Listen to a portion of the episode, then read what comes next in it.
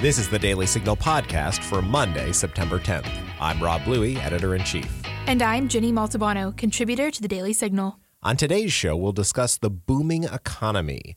The latest jobs numbers are out, and it's more good news. So, why aren't you hearing more about it in the media? The Heritage Foundation's Tim Doescher joins us to explain. We also spoke with Eli Pariser, the former executive director of MoveOn.org and founder of Upworthy.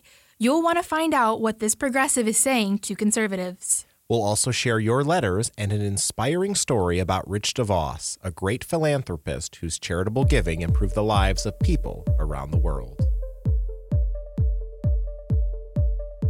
President Trump tweeted last week, quote, "The deep state and the left and their vehicle, the fake news media are going crazy and they don't know what to do. The economy is booming like never before. Jobs are at historic highs. Soon, two Supreme Court justices and maybe declassification to find additional corruption. Wow! Exclamation point. And the latest job numbers are giving the president even more to brag about. More than 200,000 jobs were added in August, and the unemployment rate remained at 3.9%, we're joined by the Heritage Foundation's Tim Doescher, who writes a monthly column for the Daily Signal about the latest economic numbers. Tim, it's great to have you on the show. I also want to compliment you on your excellent podcast. It's called Heritage Explains. And each week, Michelle Cordero and you feature a policy expert who breaks down a big issue. So today we're talking about the economy, and I want to get your take on the most recent jobs report. Well, thanks so much for having me here. It is such an honor to be on the Daily Signal podcast. It's a dream come true. Uh, this jobs report is is another barn burner. It really is. 201,000 jobs and uh, a near record low unemployment rate of 3.9 uh, percent we are seeing numbers that experts uh, couldn't have predicted. In fact, it broke expert predictions. And so uh, it's a strong number, it's a good number, and it points in all the right directions. Tim, one of the things that you repeatedly hear from President Trump is the failure of the news media to give him the credit that he believes his administration deserves for the policies that they've enacted, whether it be a deregulatory environment or the tax cuts. Uh, do you think that that's a fair criticism of the press? I think the numbers speak for themselves. They really do. Uh, if you look at this recent report, uh, African Americans are seeing record record low unemployment numbers. Hispanics are near record lows. Uh, teenagers, the unemployment rate is down. You're seeing positive gains in, in various sectors, including wholesale trade and professional business services. Mining is up 104,000 jobs since a record low before Trump was elected. So these are numbers that are positive. Manufacturing, while there was a slight loss uh, uh, this uh, month, is seeing huge gains throughout his his presidency. These are promises kept. These are promises kept by President Trump, and he sticks to the message and he continues to put his head down and power through. I think you're going to continue to see more of these great numbers. You already alluded to this a little bit, but youth unemployment is at a record low since 1966, I believe, and that's the 16 to 24 age group. What does that say to you?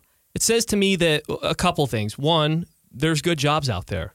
Two, that states and local municipalities are doing a good job of communicating to young adults and kids that they may not have to go to a four year institution, that they can uh, be trained in a skill in a trade and go right from high school into employment.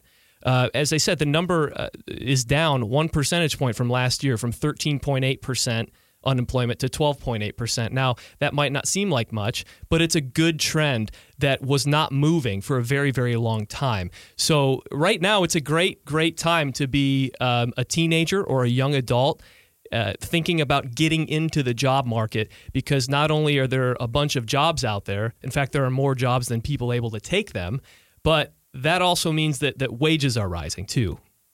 Well, Tim, let's let's jump right into that because that was a big takeaway from this August report.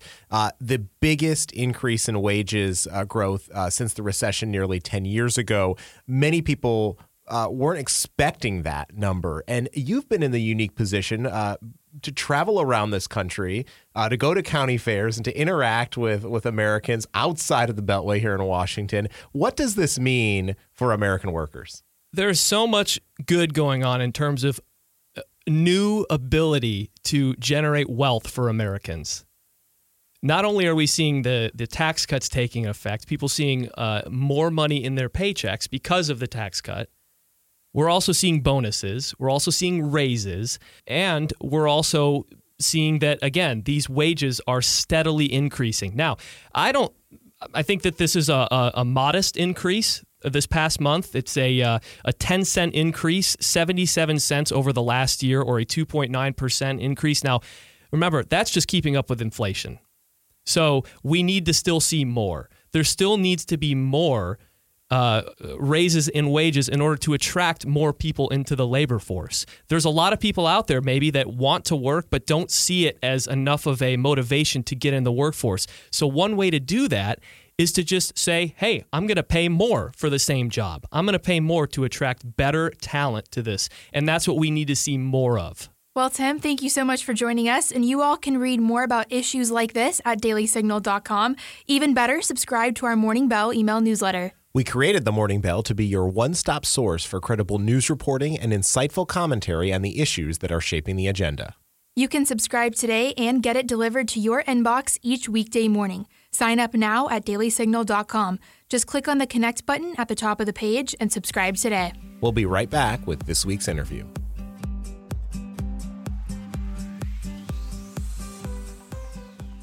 We're joined on today's show by Eli Pariser, a guest you might not expect to hear on the Daily Signal podcast. Eli is the former executive director of MoveOn.org and the founder of Upworthy. Now, Eli's political views are very much different than mine, and yet he's someone who, like me, values reading and engaging with people who have different beliefs. So, Eli, let me ask you to kick things off. Why is that important to you? Well, um, I don't really think you can you can sustain a democracy without it, and I think that's for two reasons. One is, um, you know, that thing that we learn about in civics class of like um, the marketplace of ideas, and the sense that as citizens we need to grapple with um, different ideas to come to our own conclusions about what's right and what's good. Um, but I think the second piece is, um, you know, sort of more on a human level. Like it's really hard to um, make decisions that benefit all of us if we don't know what the experiences of other people are like. And so um, I think of it both as kind of this there's a rational component, but then there's also just a like understanding who we're in a country with and what their problems are and what their lives are like is really important. And if we don't hear those perspectives, then it's really hard to know how to address them. You wrote a popular book called The Filter Bubble several years ago, and in it, you address some of the very issues that executives from Google, Facebook, and Twitter are now testifying about before Congress. Can you explain to our listeners why you wrote this book? Well, um, you know, I came up uh, in this early part of the like blogging world where there was a sense that the internet was going to decentralize everything, and um, everyone would be able to communicate with everyone. We wouldn't have to deal with gatekeepers anymore. Um, you know, the power of editors was on the wane, and um, you know, it was going to be this brave new world where everyone was empowered. And what I saw happening was that um, that that really wasn't the story. That we had these new gatekeepers, um, and they weren't editors, but they were code. But they were doing that same work of deciding who gets to speak, who doesn't get to speak, who gets to be heard um, and what posts come up before which, and um, that we weren't really thinking about how much power existed in that code to shape what people get to see. And so, really, I wrote the book, um, you know, in 2011 to try to you know start a conversation about how we feel about that power that these companies wield and how we feel about the way that they're wielding it. What what are the decisions that they're making about what gets to be seen and what doesn't get to be seen, and are those decisions fair? And to follow up on that, what is your solution? How do we pop the filter bubble, as you say? I wish I, I wish I knew. I mean, you know, part of it is baked into our society. I, I don't think this whole thing is driven by technology. There's uh, we we live in communities that are more. Um, you know, one culture or one party than ever before. Um, so, so it's not just about technology, but I think, um, you know, the, a, a big piece of the answer is um, getting people together in groups that are kind of um, cross cutting. Um, so one of the best places for cross cutting uh, political discourse, besides this podcast uh, that we're having right here uh, online, is um, is uh, sports bulletin boards, and um, the reason is that um, you know if we're all Red Sox fans or Yankee fans. Um, that identity supersedes our political identities, and we can kind of have an honest conversation about how we feel without having to feel like um, our very identities at stake. And so, thinking about are there places where you know there are other identities that supersede our political identities and give us permission to disagree um, that's that's one of the areas that I would look at. And what do you make of some of the recent things we've seen happen here in Washington? President Trump obviously taking to Twitter to criticize Google and others for what he deems as uh, unfair bias. Uh, members of Congress calling these executives before them for hearings. Polls that show just vast differences in how conservatives and liberals view these things. Are, are we heading to, toward that direction, or are we moving farther away from where we need to be? Well, um, y- you know, and and I'll say, I mean, obviously, I I come from a, a progressive viewpoint, but um, I think there's there's pieces of it that are right on in the sense that um, you do have uh, a few big companies making decisions about what gets seen that are pretty that are still pretty opaque to most people, and most people don't understand why why things get to be seen, and to some extent, the rules by which they get to be seen you know just aren't good rules. It, it it isn't necessarily the case that what gets the most likes or clicks is the most important thing for everyone to see.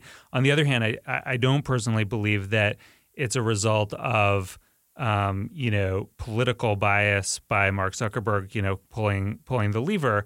I think um, eh, you know uh, you can explain what people are seeing and feeling um, without kind of going to you know that what I would view as kind of a conspiracy theory. So um, I think um, the the diagnosis that there's something really shifting in how we are communicating with each other, and these companies kind of have this very mysterious gravity in the middle of all of that. That seems totally right. I just wouldn't necessarily say um, it's it's it's due to a particular kind of animus. Based on your own personal experience, what are some of the biggest misconceptions about conservatives that liberals have and vice versa, in your opinion?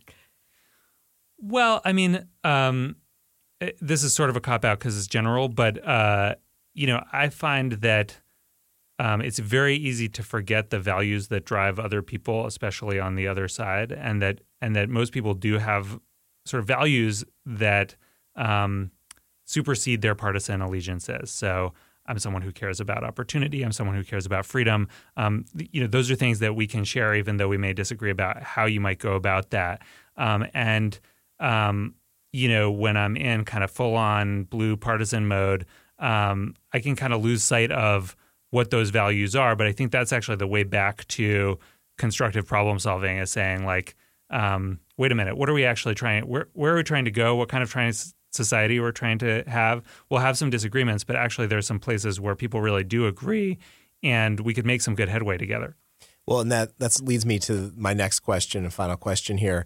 Uh, we've been talking a lot about civility in our country. Um, the, the, passing of John McCain obviously brought yeah. a lot of uh, this to the forefront and just who he was as a person. And I personally been listening to Arthur Brooks' podcast on on the Vox Media Network, in which he talks about the art of disagreement. Now he says that it's not that we disagree too much, but that we've forgotten how to disagree well. So, what does it take, in your opinion, to make that happen?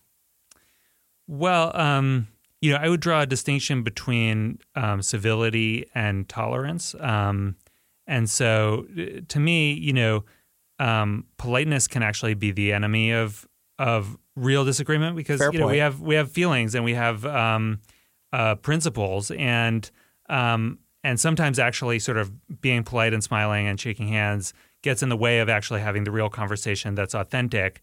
And everyone kind of walks away feeling a little bit like, uh, you know, ah, that was that was you know bull. And so, um, so so I think to me, I'd be less concerned about, um, you know, the, the, difference I would draw between civility and tolerance is um, civility can can mean uh, at one extreme sort of being nice. Um, tolerance is I respect you as a human being. I believe that you have a right to be in this conversation. Um, and we're going to take that as the basis of our conversation. And then, like, let's get into it because um, that's a sign of my respect is that we're willing to to disagree. Um, so um, yeah, that's that's kind of how I would think about what we're looking for um, that we haven't quite found yet as a society. Well, and, and on that point, I couldn't agree more. So, Eli Pariser, thank you so much for joining the Daily Signal. Thanks for having me on. Are you looking for quick conservative policy solutions to current issues? Sign up for Heritage's weekly newsletter, The Agenda. Each Tuesday in The Agenda, you will learn what issues Heritage scholars on Capitol Hill are working on, what position conservatives are taking, and links to our in depth research. The Agenda also provides information on important events happening here at Heritage that you can watch online, as well as media interviews from our experts. Sign up for The Agenda on heritage.org today. Thanks for sending us your letters to the editor. Each Monday, we feature some of our favorites both on this show and in our Morning Bell email newsletter. Ginny, what's in the mailbag this week? First up is Karen Calloway of Florida, who writes Dear Daily Signal, absolutely make the Tax Cuts and Jobs Act permanent, as Adam Michel and Parker Sheppard and Kevin Dayaratna write in their commentary. That is the only way we will be partially assured that the tax cuts will not be repealed. Look how hard it has been to convince Congress that it needs to get out of our pockets and lives. Give control of the states back to the states. The federal government is supposed to keep the country safe from all outside sources, and at this point, the entire left and some on the right haven't gotten the memo. And Ed Kubitsky writes, quote, "The significant thing to note here is what this means to me and my family. In my home state of Texas, it says we save $1,181 per year on average. So, in a standard pay year, that is the equivalent of me getting a 56 cent an hour raise. I'll take it.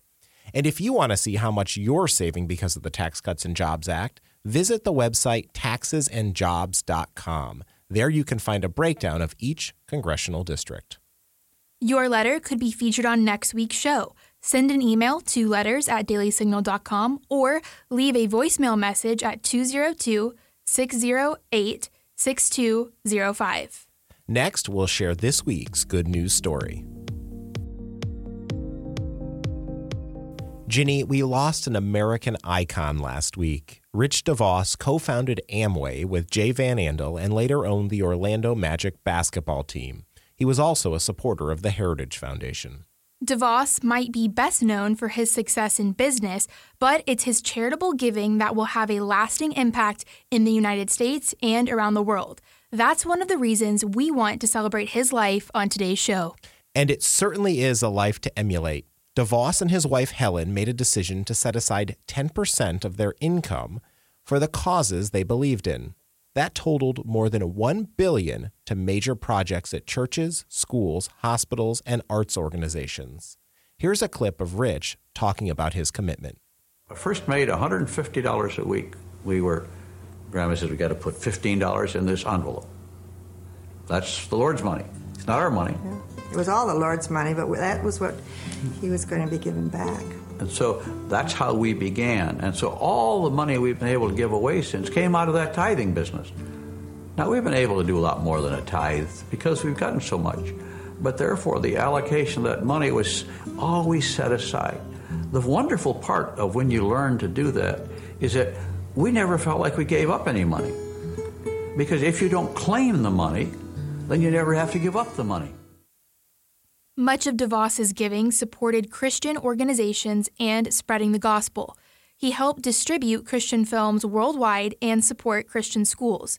Children were a big part of his life, and that's reflected in his donations. Ginny, I am blessed to have heard him speak at Heritage several years ago to our full staff, and he was truly inspiring. We will certainly keep his family in our prayers. We're going to leave it there for today. The Daily Signal podcast is broadcast from the Robert H. Bruce radio studio at the Heritage Foundation. You can find it on the Ricochet Audio Network along with Problematic Women and The Right Side of History. All of our shows can be found at dailysignal.com slash podcasts. You can also subscribe on iTunes, SoundCloud, Stitcher, or your favorite podcast app. And if you like what you hear, please leave us a review or give us feedback. Be sure to follow us on Twitter at Daily Signal and Facebook.com slash The Daily Signal News. The Daily Signal podcast will be back tomorrow with Kate and Daniel. Have a great week. You've been listening to the Daily Signal podcast, executive produced by Kate Trinko and Daniel Davis. Sound design by Michael Gooden, Lauren Evans, and Thalia Rampersad. For more information, visit dailysignal.com.